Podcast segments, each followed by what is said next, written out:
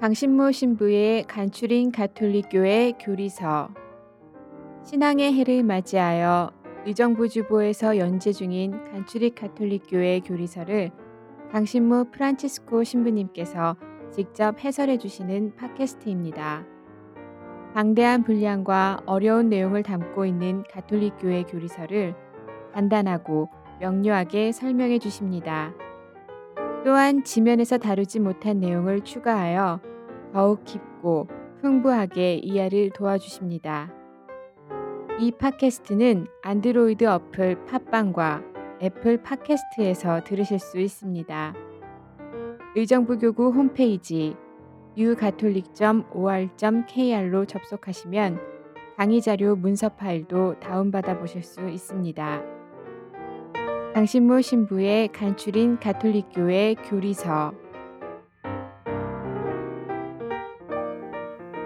예, 여러분 안녕하세요. 강신모 프란치스코 신부입니다. 오늘은 이제 그동안 계속 우리는 계시에 관해서 이야기를 했었는데 오늘 주제는 계시 중에서도 그 공적 계시와 사적 계시를 좀 구분해서 설명을 드리려고 해요. 어, 우리 주변에 간혹 가다가 이제 어, 계시를 받았다 이제 이런 사람들이 있습니다. 그래서 어, 뭐 주로 이제 꿈에 뭐 어, 예수님이 나타나셔서 뭐 어, 동쪽으로 가서 땅을 파봐라 그러면 금덩이가 있을 거다 뭐 이런 거 뭐 전설의 고향 같은 그런 건 아니겠지만 아무튼 그 성모님이나 예수님을 봤다고 이제 얘기하면서 어 계시를 받았다 이제 이런 얘기를 하는 사람들이 간혹 있어요. 근데 이제 그런 거를 어떻게 우리가 이해해야 되는가? 어 거의 대부분은 다 가짜입니다. 그러나 간혹 가다가 정말 어 진짜일 수도 있어요. 이제 그런 문제를 오늘 좀 다루려고 하는 겁니다.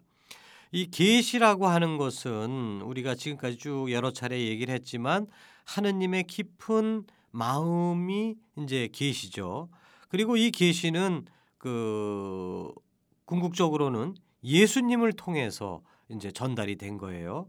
그런데 예수님이 이제 2000년 전에 계셨다가 승천하셨기 때문에 우리 주변에는 어, 안 계신 것이 돼 버렸죠. 그런데 이제 예수님의 그, 그 마음, 예수님의 가르침이 성경에 기록돼 있고 그리고 성전을 통해서 그러니까 성경과 성전을 통해서 우리에게 전해지는 예수님의 가르침 이게 계시다. 이제 쉽게 생각하면 이렇게 정리할 수가 있어요. 그런데 예수님께서 그 성경과 성전을 통해서 우리에게 가르침을 주셨는데 그 내용에 뭐가 부족한 게 있을까? 아 예수님께서 아, 야, 그거 참 중요한 내용인데 그거 빼뜨렸다. 근데 이미 버스는 지나갔어요. 2000년 전에 이미 예수님 승천해 버리셨는데 성경과 성전은 이미 기록돼서 이제 전달되기 시작을 했고 그러니까 이제 버스가 떠나 버렸으니까 안 되겠다. 이제 그 보충편을 그, 그 시즌 2를 이제 방송을 해야 되겠다. 이제 이런 식으로 해서 그 추가하는 게시 내용이 있을까? 없, 없습니다. 예수님께서는 하느님과 세상과 인간에 대해서 당신이 우리들에게 가르쳐 주시고 싶은 내용을 모든 것을 다 알려 주셨어요. 제가 오늘 이 강의를 준비해서 방송 녹음을 하는데 저는 끝나고 나서 아차 뭘 빼뜨렸다 이렇게 얘기할 수 있지만 그 사람이고 게다가 제가 꼼꼼하게 원고를 준비를 안 하면은 빠뜨릴 수가 있는 거죠. 그러나 예수님께서 이런 식으로 뭐 아차 빠뜨렸다 이런 일은 있을 수가 없다는 것이죠. 어, 분량이 많지는 않, 않을지라도 예수님께서 우리에게 하시고 싶은 정말 진짜 얘기는 완전하게 다 전달을 해 주신 거예요. 그래서 더 이상 덧붙일 내용이 남아 있지 않습니다. 그래서 이것을 카톨릭 교회 교리서 67항에서는 이렇게 얘기를 합니다. 그리스도께서는 계시의 완성이시다. 그리스도교 신앙은 그리스도의 계시를 벗어나거나 수정하려는 시도하는 다른 계시들을 받아들일 수 없다. 이렇게 얘기를 합니다. 그래서 우리가 공적 계시와 사적 계시를 이제 구분을 이제 해야 되는데요. 공적인 계시는 예수님께서 성경과 성전을 통해서 우리에게 알려주신 내용입니다. 이거는 끝난 거예요. 2000년 전에 끝났습니다. 완성됐어요. 추가가 가능하냐? 안 됩니다. 그러나 사적 계시라는 게 또한 존재할 수 있다는 겁니다. 예수님과 성모님의 발현 사건들이 그 예가 될 수 있는데 발현하신 예수님과 성모님은 그때마다 특별한 메시지를 주셔요. 그렇기 때문에 아 이것도 계신가 보다 이렇게 생각할 수 있는데 계시는 계시지만 이것을 공적 계시와는 구분하기 위해서 사적 계시라고 부릅니다. 예를 한번 들어보겠어요. 어, 성녀 알라코크는 1673년부터 75년 사이에 3차에 걸쳐서 예수님께서 당신의 심장, 성심이라고 하죠. 당신의 심장을 보여주시는 환시를 보고 메시지를 받았습니다. 첫 번째 발현에서는 예수님의 마음, 성심이 이룩하는 무한한 사랑에 의탁하는 신앙심을 퍼뜨려야 한다는 메시지를 주셨고 두 번째는 성찬식과 회개의 기도 시간을 많이 가져야 한다는 것. 세 번째는 성심을 기리는 특별한 추기를 가져야 한다는 것이 메시지 내용이었어요. 그래서 그 결과 이제 6월 그 달에 예수 성심 대축기를 이제 우리가 이제 그 후에 이제 지내게 됐던 것이죠. 또 다른 예를 들자면 1858년 2월 11일부터 7월 16일까지 18번에 걸쳐서 성모님이 루르드에 있는 마사비엘르 동굴 위에서 그 당시 14살 된 시골 소녀 베르나데타에게 발현하셨습니다. 마지막 발현 때 성모님은 자신을 일컬어서 나는 원죄 없는 잉태이다. 옛날 말로 이제 무염시태다라고 하셨어요. 이제 이런 그, 그 우리 역사 안에서 이런 그 이 성모님의 발현, 그 예수님의 발현 이런 발현을 통해서 메시지가 주어지는 경우들이 있는데 요런 것을 사적 계시라고 부릅니다. 자, 그러면 아까 공적 계시 예수님의 가르침은 완결이 됐다는데 예수님이 또 나타나셔서 메시지를 주신 셈이 되는 거예요. 그러면 어이구 뭐 추가할 게 있으신가 보다 이렇게 생각할 수 있지만 이거는 추가하는 게 아닙니다. 사적 계시를 통해서 주어지는 메시지는 성경과 성전을 통해서 주어진 예수님의 가르침이 부족해서 무언가를 추가하려는 것이 아니에요. 예수님과 다른 가르침이 주어진다면 그 발현은 거짓입니다. 사적 계시는 분명히 존재하지만 그것은 어디까지나 공적 계시인 성경과 성전의 의미를 더 잘 이해하기 위해서 보충 자료로 주어지는 거예요. 그래서 어떤 신부님은 우스갯소리로 사적 계시는 공적 계시에 대한 과외 공부다. 아주 적절한 비유라고 저는 생각이 들어요. 그러니까 새로운 뭔가를 추가하는 게 아니고 이미 성경과 성전에 담겨져 있는 내용인데 그거를 보다 더 잘 이해해 주 시켜 주기 위해서 이 그 좀 자극을 준다고 할 수 있는 것이죠. 또 다르게 예를 들자면은 공적 계시는 학생들이 공부하는 교과서라고 볼 수가 있어요.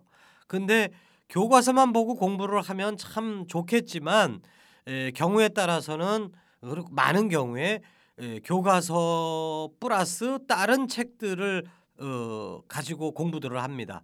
저 어렸을 때 이제 전과라고 해갖고 교과서를 이렇게 풀이해 놓은 책이 있었고 어 뭐 요즘도 각종 그 학습지들 이런 것들이 이제 주어지잖아요.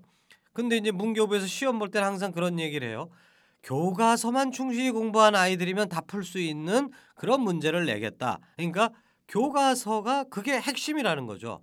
다만 그 교과서를 보다 더 잘 이해시키기 위해서 이제 학원 강사들이나 이런 사람들이 그 해설서들을 만들어 내는 거예요. 그러니까 이 해설서들은 별도의 것이 아니죠. 항상 교과서를 어떻게 하면 제대로 알게끔 해주는가 도와주는 역할을 하는 것입니다. 그래서 이 여기서 우리가 생각해야 되는 건 뭐냐하면 예수님께서 승천하시는 시점에 그 우리에게 필요한 모든 계시가 우리에게 다 주어진 거예요. 완성됐다라고 얘기하는 것과 그것을 예수님이 우리에게 주신 그 계시를 우리가 다 이해했다라고 하는 얘기는 별개의 것입니다. 예수님은 우리에게 가르칠 바를 다 가르쳐 주셨지만 우리가 그거를 이해를 못할 수도 있어요. 그렇기 때문에 이렇게 그 예수님한테서 우리가 받은 이 계시는 우리가 2000년 동안의 역사를 지내오면서 끊임없이 묵상을 해 가면서 이 계시가 진짜 의미하는 바가 뭔지를 조금씩 조금씩 더 깊이 이해해 가야만 된다는 것입니다. 그리고 그렇게 그 주어진 계시를 보다 더 깊이 이해할 수 있도록 도와주는 역할이 사적 계시라는 것이죠. 어, 그런데 이러한 사적 계시가 이런 의미에서 어, 분명히 존재하고 필요한데 그러나 우리는 그럼에도 불구하고 중심은 뭐다? 공적 계시라는 것이죠. 더 쉽게 얘기하면 성경 말씀이에요. 성경 말씀을 어떻게 하면 더 많이 읽고 더 많이 깨우치려고 노력하느냐 여기에 우리의 관심사가 집중되어야 되는데 성경은 안 읽으면서 어디서 성모님이 피눈물 흘린대더라 무슨 사적 계시가 주어졌대더라 이런 데만 쫓아다니면은 그거는 이게 저 본말이 전도됐다는 얘기죠. 신자들은 하느님이 내 곁에 계시다는 믿음의 확신을 갖고 싶어 합니다. 저 역시도 마찬가지고요. 그리고 확신을 가지려면 증거가 필요해요. 그래서 하느님을 감각적으로 우리가 느끼고 싶어 하는 것입니다. 성모님이 성모상이 피눈물을 흘린다. 뭐 독소대 정면에 예수님의 얼굴이 나타났다. 그 무슨 뭐 어? 어디서 그 신앙 대회를 하는데 갑자기 하늘 위에 십자가가 나타났다. 성체 조배를 하고 있는데 어? 예수님의 목소리가 들렸다. 기도 중에 아름다운 그 향긋한 장미꽃 냄새가 느껴졌다. 뭐 이런 일들이 생기면은 아 하느님 내 곁에 계신다 하는 그런 신앙의 확신을 우리가 쉽게 갖게 되는 것이죠. 그래서 우리는 이런 요런 체험들을 꿈에서라도 하고 싶어 해요. 또는 내가 그런 걸 직접 못 느꼈다 하더라도 어, 주변에 있는 어떤 사람이 체험했다고 하면 그 사람의 말을 믿고 싶어지는 겁니다. 그래서 어디서 발현이 있었다. 뭐라고 하면은 묻지도 않고 따라가는 거예요. 아까도 얘기했지만 교회는 사적 계시의 존재 가능성을 인정합니다. 다시 말해서 신자들이 신비로운 체험을 할 가능성은 항상 있다는 것을 인정해요. 그렇지만 사적 계시는 어 나 하느님 봤어. 아무나 그렇게 얘기하면 다 어 맞다. 너 하느님 봤다. 이런 식으로 인정해 줄 수는 없, 없습니다. 그래서 누가 성모님의 발현을 봤다 이러면은 교회에서는 그것을 아주 엄밀하게 조사에 들어갑니다. 그래서 제일 먼저 그 루르드의 그 벨라데타 성녀 이 성모님 발현의 예를 들어보자면 제일 먼저 그 벨라데타가 그 이 성모님을 봤다 그러니까 그걸 이제 본당 신부님한테 가서 말씀을 드렸거든요. 그랬더니 본당 신부님이 빗자루로 때리려고 그랬어요. 어디 헛소리 한다고. 근데 이제 조금씩 조금씩 증거 그 사람들이 웅성웅성하고 이제 이게 심각해지니까 그 본당 신부님이 주교님한테 보고를 했습니다. 우리 본당에 이런 애가 있는데 봤, 성모님을 봤대는데 그냥 단순히 미친 소리 하지 마라 하기에는 이게 좀 심각한 것 같습니다. 라고 이제 보고를 한 거예요. 그러니까 이제 주교님이 조사단을 파견을 합니다. 제일 먼저 누가 올까요? 조사단으로. 의사들이 와요. 와서 벨라데타 성녀 앉혀놓고 맥박 재고 혈압 재고 합니다. 어? 요즘으로 따지면 이제 당 체크도 하고 다 그럴 거예요. 다시 말해서 얘가 몸이 허약해서 헛거본 것이 아닌가. 얘가 정상적으로 건강한 엔지를 먼저 의학적으로 검토를 합니다. 그리고 이제 심리학자들이 와서 정신적으로도 건강한지 이거를 이제 검토를 하는 거예요. 그래서 아 정상이다라고 그러면 이제 2차 조사로 들어가요. 2차 조사들은 신학교 교수 신부님들이 오는 거예요. 와갖고서는 벨라데타 성녀가 받았다는 그 메시지의 내용이 성경에 일치하는지 성전에 일치하는지를 신학적으로 검토를 하는 거예요. 근데 성경에 전혀 없는 내용이야. 뜬금없는 내용이에요. 어? 어 동쪽에 동쪽으로 가랜다. 뭐뭐 뭐 나우 성경하고는 전혀 상관없는 어? 저 주교님 보고 어디 증권 투자를 하라고 한다든가 뭐 이런 메시지 이건 있을 수가 없는 얘기죠. 성경과 일치되는 메시지인가를 검토를 해서 아 일치된다라고 한다면은 이제 이것은 아 정말 발현 성모님께서 발현했나 보다라고 인정할 수가 있게 되는 것이에요. 이거를 아주 깊이 있게 검토를 합니다. 그래서 교회 역사상 2000년 동안 성모님이 발현하셨다고 보고된 게 2천 건이 넘는다고 그래요. 개인적으로 꿈에 봤다는 거 빼놓고 정말로 무슨 저 마을 어귀에 이렇게 막 빛나는 모습으로 혹은 동굴 한편에 막그 여러 사람한테 막 그렇게 발현했다고 보고된 게 2천 건이 넘습니다. 그런데 이 중에서 교회로부터 공식적인 인정을 받은 것은 일곱 번에 불과합니다. 문제는 그러니까 아주 엄밀하게 조사를 한다는 얘기죠. 그리고 근데 문제는 뭐냐? 신자들이 인정받지도 못한 다시 말해서 엄밀한 조사를 통과하지 못한 발현 이야기들을 듣고 무턱대고 믿는 것이에요. 그 발현 사건에서 제기하는 제시되는 메시지들을 믿고 따름으로써 교회의 올바른 신앙에서 벗어나는 안타까운 일들이 종종 벌어집니다. 그 중에 하나가 아주 대표적인 예가 베이사이드 성모님이라고 하는 그런 그 모임들이에요.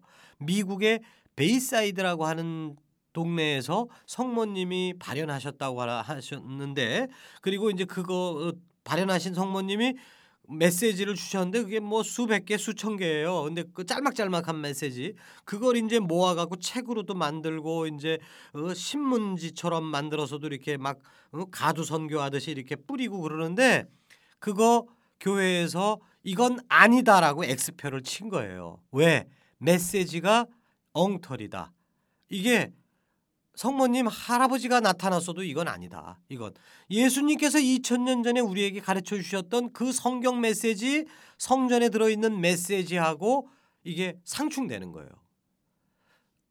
어떤 식으로 상충되느냐? 예수님의 메시지는 뭐예요? 가장 기본적인 건 사랑과 용서가 제일 중심 메시지 아니겠어요? 근데 베이사이다 그, 그 사람들 가지고 다니는 메시지를 보면 완전히 공포가 가득해요. 그냥 완전히 뭐 구약 성경보다도 더 무시무시한 내용, 까불면 죽는다 막 이런 것만 잔뜩 써 있어요. 이거는 이건 아니다. 이런 것이죠. 그 사실 믿는다는 것이 어떤 뭐 우리가 무슨 증명을 해서 믿는 것은 절대로 아니겠지만 그렇다고 해서 아무거나 아무 사람이 하는 얘기나 그냥 막 믿어도 된다는 뜻은 절대로 아닙니다. 신앙생활을 하면서 아무 신자들의 말이나 믿고 따라가서는 안 돼요. 우리 대모님이다. 무조건 따라가자. 안 되는 거예요. 오히려 정당한 의심을 하는 것은 올바른 것입니다. 경우에 따라서는 본당 신부님 이야기도 의심해야 돼요. 본당 신부님이 엉뚱한 얘기를 할 수도 있습니다. 왜? 본당 신부님이 이단에 빠져버릴 수도 있거든요. 그렇기 때문에 이것은 그 정말 주교님과 그 주교님이 보낸 그이 그 아까 그 신학자들 이 검토해 주는 그런 사람들의 그 의견을 들어서 주교님들이 판단하는 그 내용에 따라가야 안전한 신앙생활을 할 수 있다는 것입니다. 그래서 결론적으로 사적 계시의 진위 여부는 교도권의 판단에 따라야 돼요. 교도권이란 다시 말해서 교황님과 주교님들의 어, 판단이죠. 그거에 따라야 된다는 것입니다. 그래서 우리는 그 끝기도 저녁 때 자기 전에 끝기도를 할 때 이제 이런 그 이 신덕성을 바쳐요. 여기에 이렇게 써 있죠. 하느님, 하느님께서는 진리의 근원이시며 그르침이 없으심으로 계시하신 진리를 교회가 가르치는 대로 굳게 믿나이다. 그러기 때문에 우리의 신앙생활은 우직한 신앙생활이 되어야 돼요. 오늘날 우리 신자들의 모습을 보면 공적 계시인 성경과 성전보다는 사적 계시에 더 관심이 많은 것 같아서 안타깝습니다. 그 왜 신자들이 사적 계시에 현혹될까요? 아까도 얘기했지만 그것은 신앙생활 안에서 쇼킹한 거, 즉각 효과를 내는 것을 찾기 때문입니다. 반면에 성경 읽기, 미사 참례 등은 상, 상대적으로 평범한 것이고 너무 많이 해서 이제 지겨운 거죠. 고리타분한 것으로 느껴집니다. 루카복음 11장 29절에 이런 말씀이 있어요. 이 세대는 악한 세대다. 이 세대가 표징을 요구하지만 요나 예언자의 표징 밖에는 어떠한 표징도 받지 못할 것이다. 예수님께서 아주 안타까운 마음에서 하신 말씀인데 예수님 시대의 사람들도 감각적인 증거를 찾았습니다. 예수님은 사람들의 이러한 감각적인 표징 요구를 거부하시고 오직 요나의 표징만을 주시겠다고 하셨어요. 요나의 표징이라는 게 뭐냐? 예수님의 십자가 죽음과 부활입니다. 우리가 신앙생활을 하는 데 필요한 증거는 이미 우리한테 다 주어진 거예요. 우리는 미사 때마다 예수님의 죽음과 부활을 묵상하고 선포하는 겁니다. 그런데도 우리는 감각적인 증거를 또 찾고 있고 거기에 현혹되고 있는 거예요. 바오로 사도는 이렇게 말씀하셨어요. 고린도 전서 1장 22절에서 23절까지 유다인들은 표징을 요구하고 그리스인들은 지혜를 찾습니다. 그러나 우리는 십자가에 못 박히신 그리스도를 선포합니다. 설령 교도권에 의해서 엄밀히 조사되고 인정된 사적 계시라고 할지라도 루루드라든가 파티마라든가 그건 엄밀하게 조사되고 인정된 사적 계시예요. 그게 있다고 하더라도 거기에만 매달리는 것은 옳지가 않습니다. 루루드나 파티마만 참 매일 어떻게든지 돈 생기면 거기부터 가려고 그러고 이건 올바르지 않다는 것이죠. 그것보다는 매일매일 성경 읽고 봉사 활동하는 데 더 많은 관심과 노력을 기울였으면 좋겠어요. 봉사하면서 느껴지는 그, 그 잔잔한 감동, 응? 이런 것들. 사실 사적 계시의 중요성이 있습니다. 사적 계시는 하느님께서 지금 이 순간에도 우리와 함께 계시고 우리를 살피시고 섭리하신다는 증거 중에 하나예요. 그러나 그런 루르드나 파티마에서 벌어진 그런 그 어마어마한 사적 계시만이 하느님 현존의 증거는 아닙니다. 평범한 우리들 한 사람 한 사람의 일상생활 속에서도 하느님께서는 우리와 함께 계셔요. 다만 우리가 그거를 전혀 못 보기 때문에 문제인 거예요. 왜? 나 같은 거한테 무슨 사적 계시가 주어질까? 이렇게 생각을 하기 때문에 옆에 계셔도 우리가 못 보는 겁니다. 어떤 분은 오랫동안 냉담을 하셨는데 그 어느 날 그 이 테레비를 보다가 어떤 그 수녀님이 이렇게 기도하는 모습 이게 이제 텔레비전에 이렇게 나왔다는 거예요. 그걸 보고서 갑자기 소름이 쫙 끼치면서 아 다시 성당에 가야 되겠다. 뭐 이런 생각을 했다든가 또 뭐 어떤 분은 등산을 갔다가 어떤 그 장엄한 경치를 순간적으로 보면서 아 하느님 계신다 내 곁에 막 이런 식의 이거는 무슨 뭐 엄밀한 조사를 통해서 뭐 하느님 계시 발현이다 이렇게 얘기할 수는 절대로 없는 거지만 하느님께서 우리 곁에 계시고 우리한테 뭔가 메시지를 주시기 때문에 이런 걸 우리가 포착하는 거예요. 날이면 날마다는 아니지만 그리고 어떤 분은 성경을 읽다가 갑자기 그냥 엉엉 울고 그냥 이 삶이 확 바뀌고 이런 경우들도 생겨요. 이게 이거야말로 사적 계시예요. 우리에게 주어지는.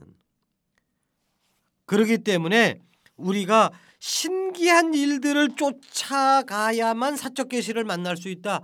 이거는 좀 병든 마음입니다.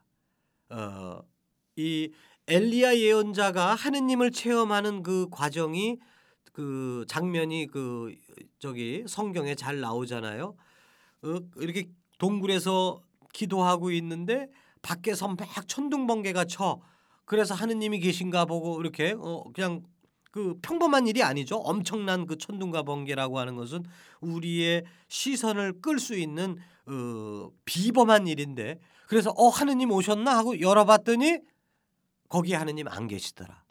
또 그 다음에는 뭐 엄청난 폭우가 쏟아지고 바람이 불고 하느님 계시는가 안 계시더라. 또 엄청난 불길이 일어나고 막 그래서 아 하느님 계신가 아니더라는 거예요. 근데 그 다음 순간에 잔잔한 바람 미풍과 고요한 중에 아주 작은 목소리 그 안에 하느님 계시더라는 거였죠. 엘리야 예언자가 체험한 하느님 발현의 모습이에요. 이거 우리들한테 가능한 일입니다. 우리의 평범한 일 안에서 어떤 사람의 작은 미소 속에서 또 내가 봉사하는 곳에서 봉사를 받는 장애 어린이가 보여주는 어떤 작은 태도 안에서 정말 우리가 하느님의 손길을 느낄 수가 있어요. 그 또 고해 성사를 통해서 성체 성사를 통해서 바로 이런 속에서 이런 일상 생활 안에서 하느님의 계시가 우리에게 계속해서 주어지고 있구나. 이걸 찾아가야지. 이렇게 마음을 먹는다면 여러분은 100점짜리 신앙이 될 것이고 정말 이 사적 계시가 공적 계시를 더욱더 풍성하게 만들면서 우리들을 예수님의 마음 안으로 어, 하루하루 이렇게 인도해 드릴 수가 있게 될 것입니다. 예, 여러분 잘 들어주셔서 감사드립니다.